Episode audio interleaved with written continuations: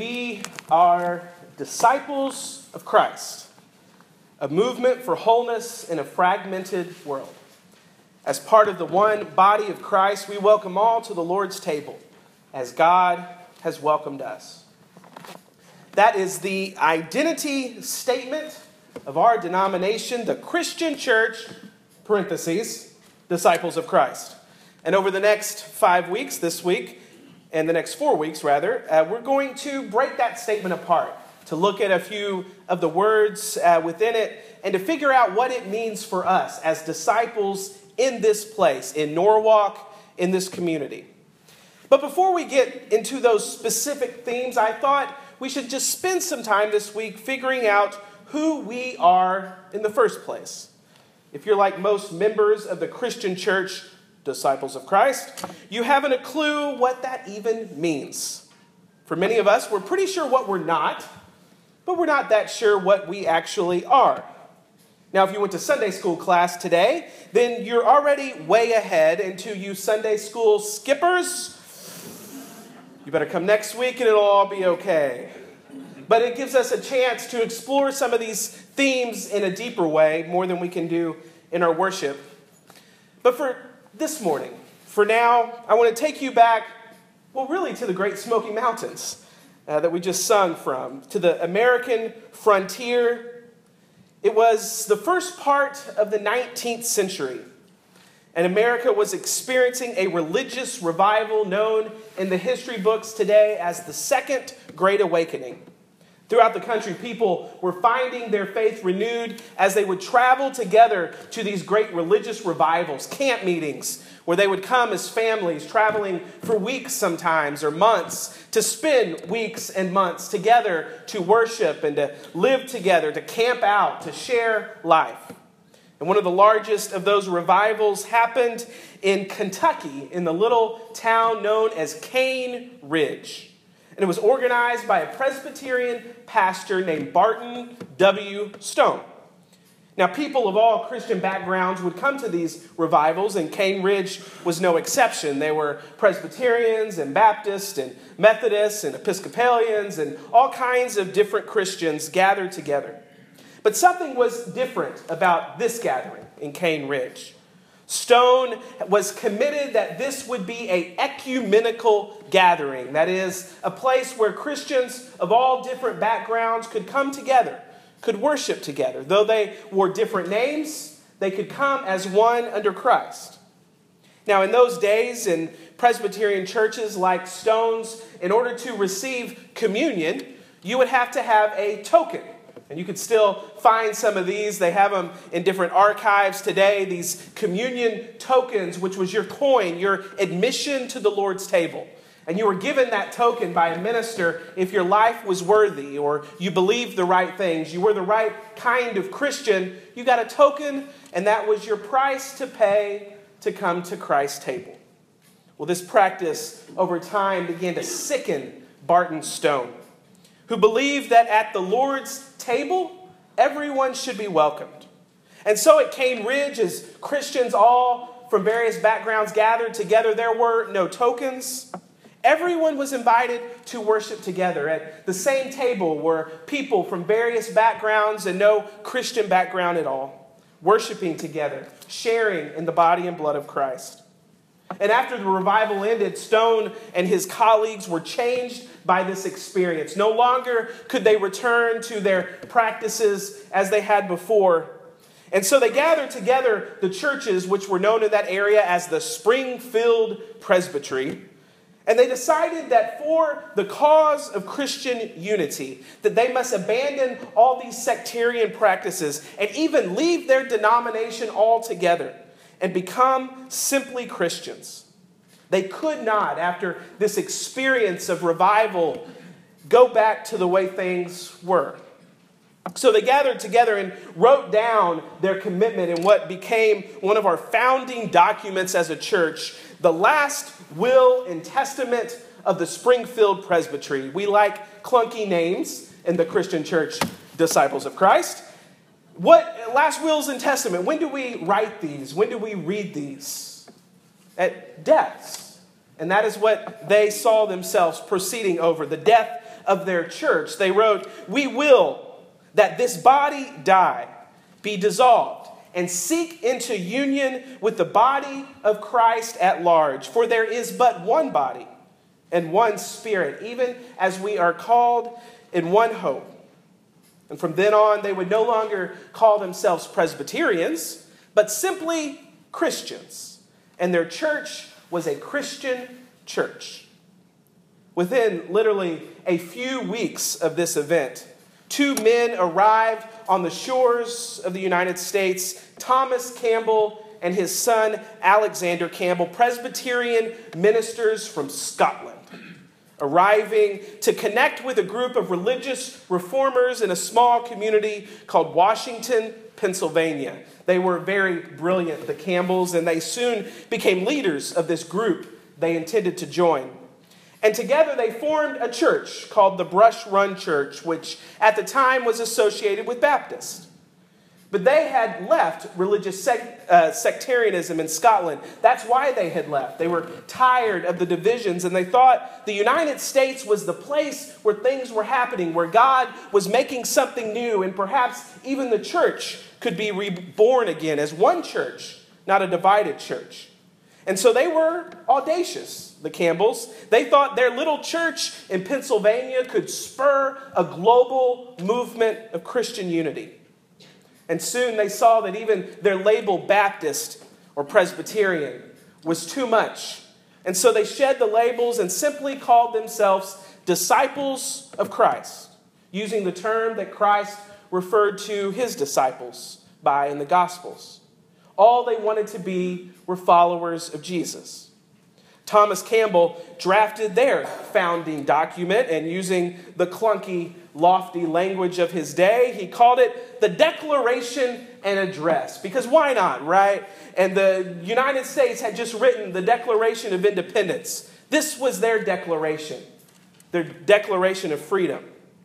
And so he wrote, We believe that the Church of Christ upon earth is essentially, intentionally, and constitutionally one. He sounds smart, doesn't he? Consisting of all those in every place that profess their faith in Christ.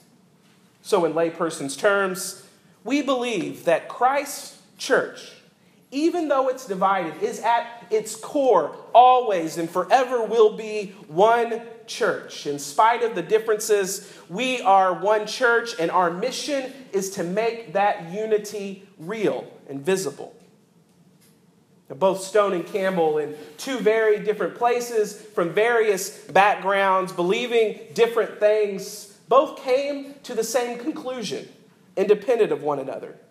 Theirs was a day when competition among Christians was everywhere, where creeds were used as weapons of division, where pastors believed their role was to decide who believed the right things and who was wrong, and only admit the right ones to the Lord's table. Each one, independently of themselves, founded their own movements for unity. Now, talk about naive.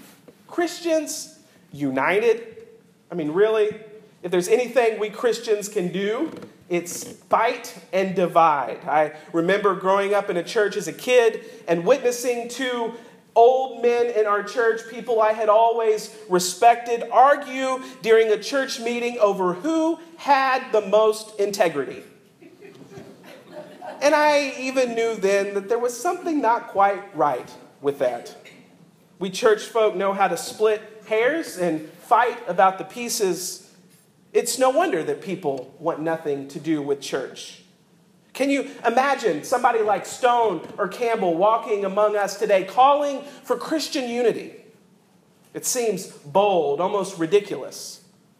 Both lived during a time when they had seen their own world divided by religion, where people would even take up arms to fight for their religious and political causes. Yet, in spite of these differences, they both served the same Christ. The Christ who they believed and they knew prayed in the garden on the night he was betrayed. The words that Andy just read that Christians, that disciples of Christ would be one as you and I are one.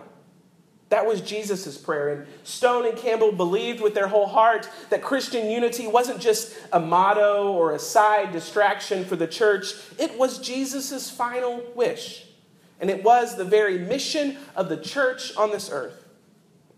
Fast forward 30 or so years from those early moments, and these two groups, started by Stone and Campbell, began to spread around the country, and they would bump into each other every once in a while. Stone and Campbell began corresponding in their journals that they had, and they would debate different theological issues, and they disagreed pretty significantly. And yet they saw that they both were about the same thing Christian unity, and all those differences could be put aside for that cause. So on December 31st, in the year 1831, Barton Stone traveled to Lexington, Kentucky to meet with a man named Raccoon John Smith, who was a colleague of Alexander Campbell. Campbell could not make it because of personal reasons. And so he sent, literally, that's the guy's name, Raccoon. Uh, and he supposedly wore a raccoon skin cap because why wouldn't you, right? Uh, Marty, can we name this kid Raccoon? No? Okay. Sorry. Moving on. Perhaps you can name your child Raccoon. And though they had many things they did not agree on, had they stood there and focused on those, they probably could have fought into the new year. But they knew that they could be united, that that is what they should do. And so on that day, New Year's Eve, 1831, these two men shook hands, which was symbolic of the unity between these two movements movements that had set out to be about Christian unity, now uniting together for the cause. As news spread of this union, some were overjoyed, and some, well, some didn't like it. As you can imagine, they believed that the differences were insurmountable. Even 60 years from that moment, followers of Stone and Campbell would divide officially and become two different churches because some could not get over those things that were different. And for the cause of Christ, focus on what was most important. But until their dying day, Stone and then Campbell remained resolved that Christian unity was what their church should be about. That was what was important. Now, had it not been for that handshake on New Year's Eve, 1831, in Lexington, Kentucky, there would not be a Christian church, Disciples of Christ, in Norwalk, Iowa. That's where it all happened. And that's where we get the name Christian Church, Disciples of Christ. The Christians coming from Barton Stone and the disciples from Alexander Campbell. And as far as names go, it's pretty clunky, it's kind of generic. Some have said it sounds a little like a cult, doesn't it? Disciples of Christ? I don't know. One person here in town asked me recently, now, are you a Christian church? And I, I, I just kind of looked because, I mean, it's right there in the name, but okay, uh, it's, it's a simple name, a bold name. Whenever we say our name, we're saying what we are about. We are about Christ. We can be about nothing else. We are followers of no one but Christ. It's a name that points us not back to who founded us, though that's important to remember, but points us back to who our church should be about about Christ. That's who we follow. We are a Christian church, and that's all that matters. Now, what about those parentheses, though? I don't know about you, but that's actually what I love the most about our name. I mean, who has parentheses? The Methodists don't have parentheses. The, the, the United Church of Christ, well, they get a comma every once in a while, but, but we have a parentheses, and that's, that's kind of neat. But I think more than just part of the name, it's something that really defines us that we are a church of the parentheses. That is, we're a church that knows what to make most important and a church that knows what to kind of set aside in the parentheses to put brackets around. There are a lot of things that we do as a church, things that we believe and practice, traditions we keep that define us and give us life, but they're not the most important thing.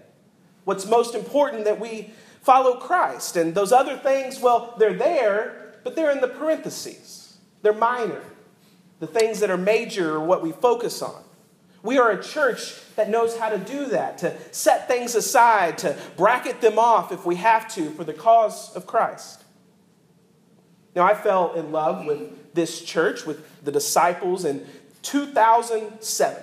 Not very long ago, really. I was a pastor of a Church of Christ congregation in Irving, Texas, a part of the Dallas area. Church of Christ, ironically, is that denomination that split off in the early 1900s from disciples, not the friendly United Church of Christ we have around here, but the unfriendly Church of Christ. It's kind of down in the south.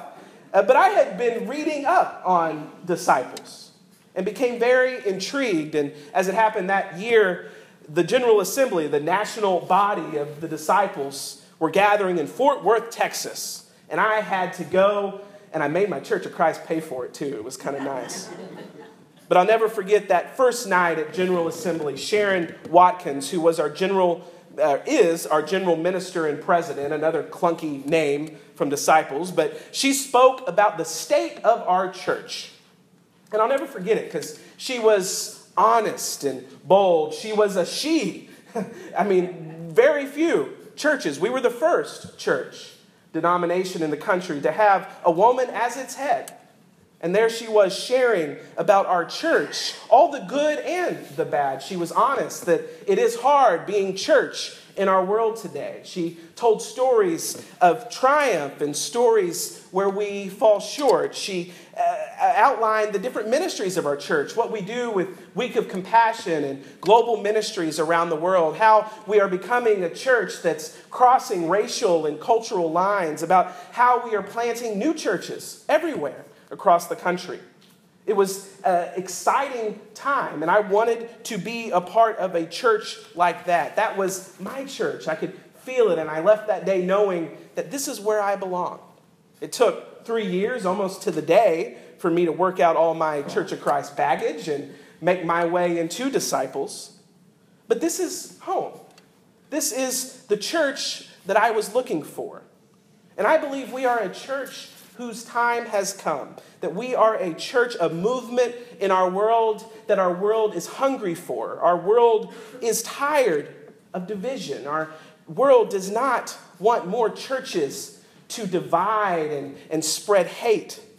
People don't want a church that tells them how to vote or what to believe about various social and theological issues. People don't want a church that keep people from Christ's table because they don't confess the right creed or because they're not the right sexuality or because they're pro choice or pro life or whatever title they may wear from our world.